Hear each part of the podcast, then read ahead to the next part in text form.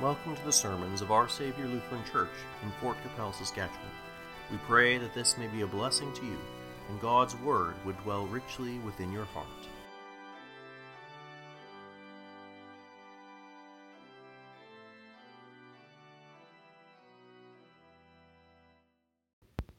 Grace, mercy, and peace be to you from God our Father and our Lord and Savior Jesus Christ. Amen. Please be seated.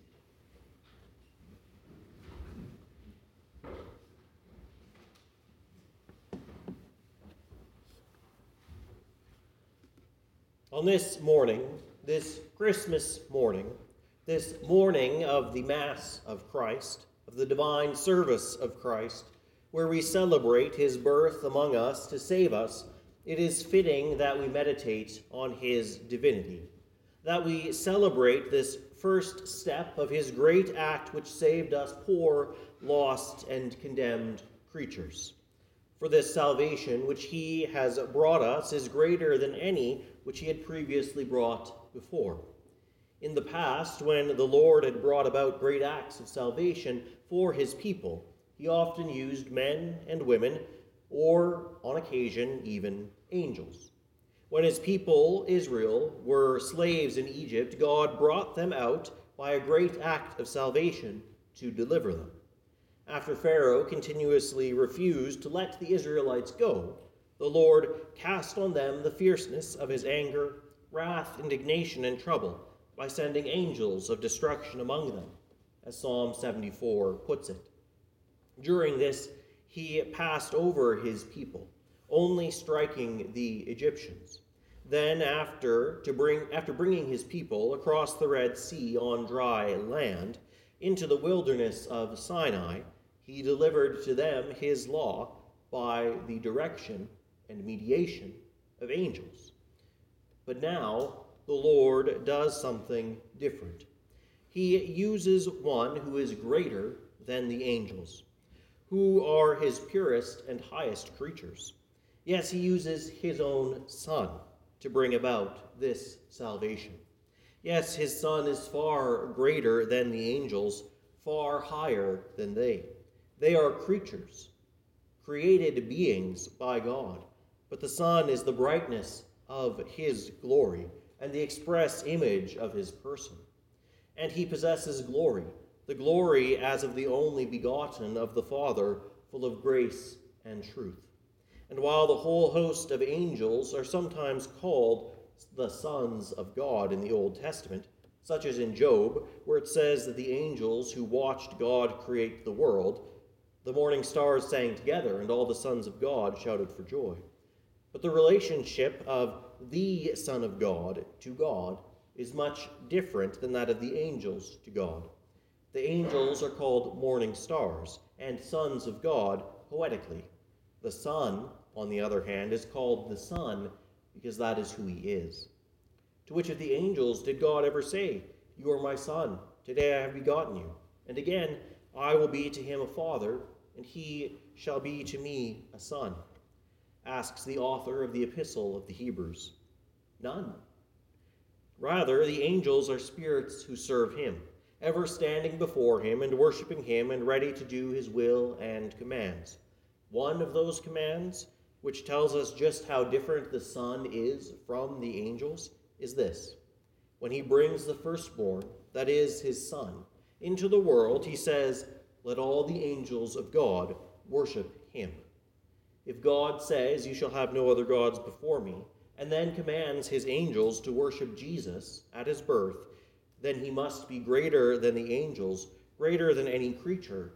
He must be God. Yes, if God says at the birth of his Son in the flesh, Let all the angels of God worship him, then the Son must be divine. And indeed he is. How great a mystery it is that the Son of God, who is God, would take on flesh for us and for our salvation. Yes, the Son of God is God, and he does these things which only God can do. First, he's not a creature, but he is eternal. In the beginning was the Word. That is, in Greek, the Logos, the title of the Son, which is written on our bulletin cover. And the Word was with God, and the Word was God. He was in the beginning with God. And the epistle to the Hebrews quotes the psalm which says of the Son, The creation will perish, but you will remain. They will all grow old like a garment. Like a cloak, you will fold them up, and they will be changed. But you are the same, and your years will never fail.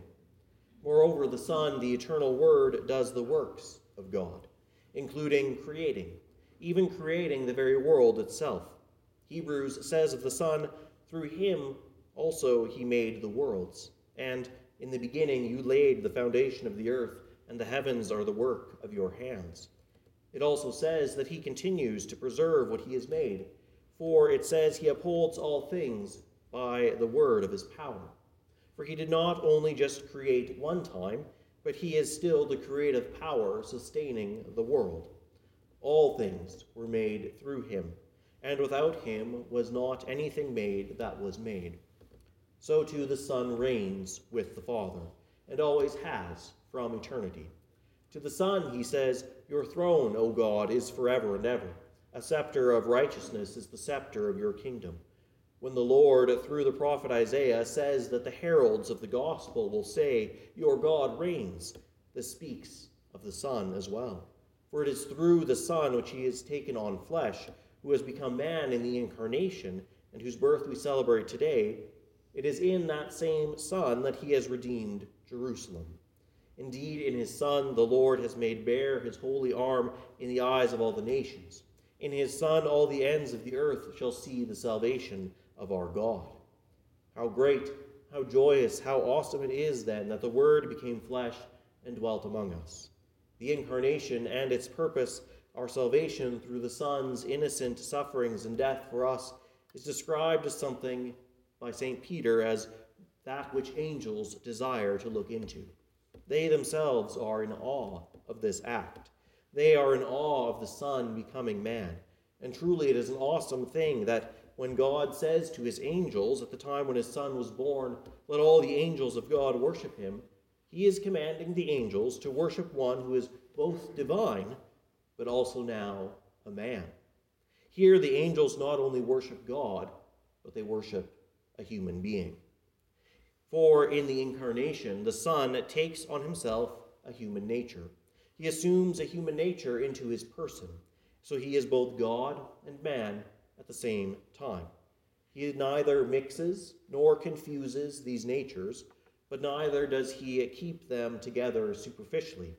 Rather, they are united in a grand and mystical communion, so that there is one Lord, one person, but two natures.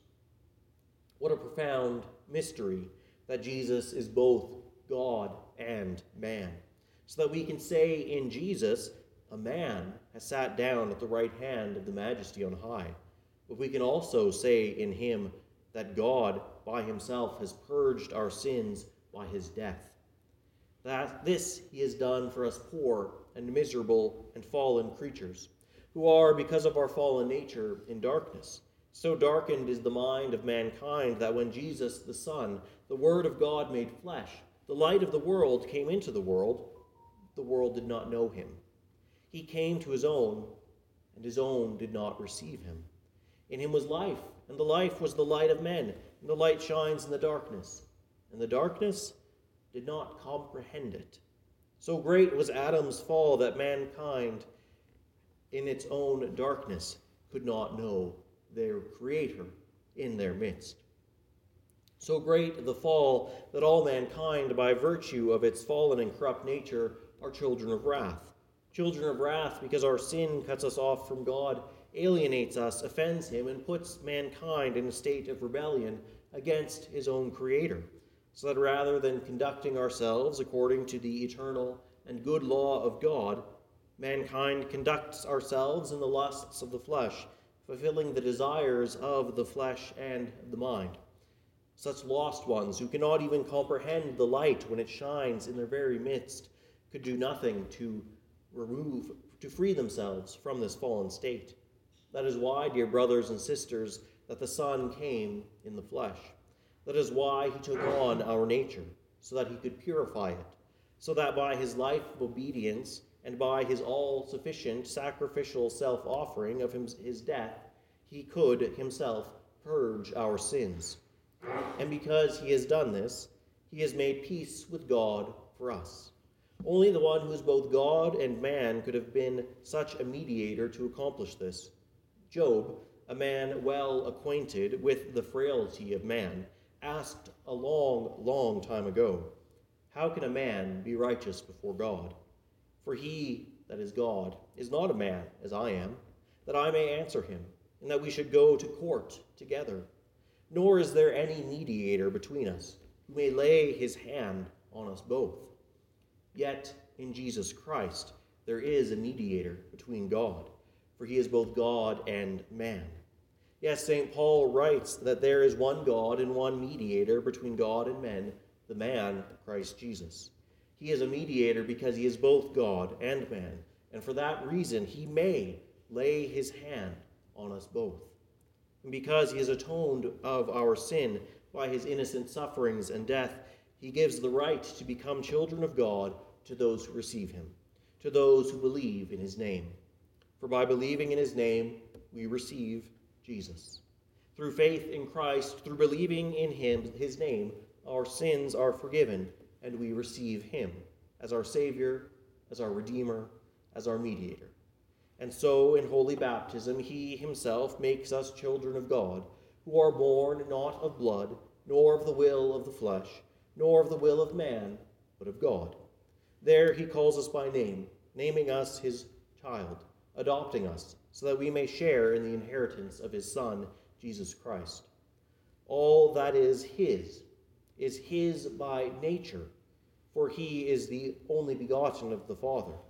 In him is life and grace and truth. In him we have received adoption as children of God, because of what he has done. All who receive him, who believe in his name, are made sons and daughters of God by his grace. Thus we look forward to our Lord's return, when we will enter into our inheritance, where all the dead will be raised, and those who have been made children of God through his Son, Jesus Christ, will enter into life everlasting, where there will be no more sin or sadness, death or strife, evil or sickness. But we will all join the angels in serving and praising eternally our God. May God grant this to all of us through the merits and mediation of our mediator, the Word made flesh, Jesus Christ, the Son of God. Thanks be to God. Amen. And now may the peace of God, which surpasses all understanding, guard and keep your hearts and minds in Christ Jesus our Lord. Amen. Thank you for joining us. May the blessing of Almighty God, the Father, Son, and Holy Spirit bless and preserve you always. Amen.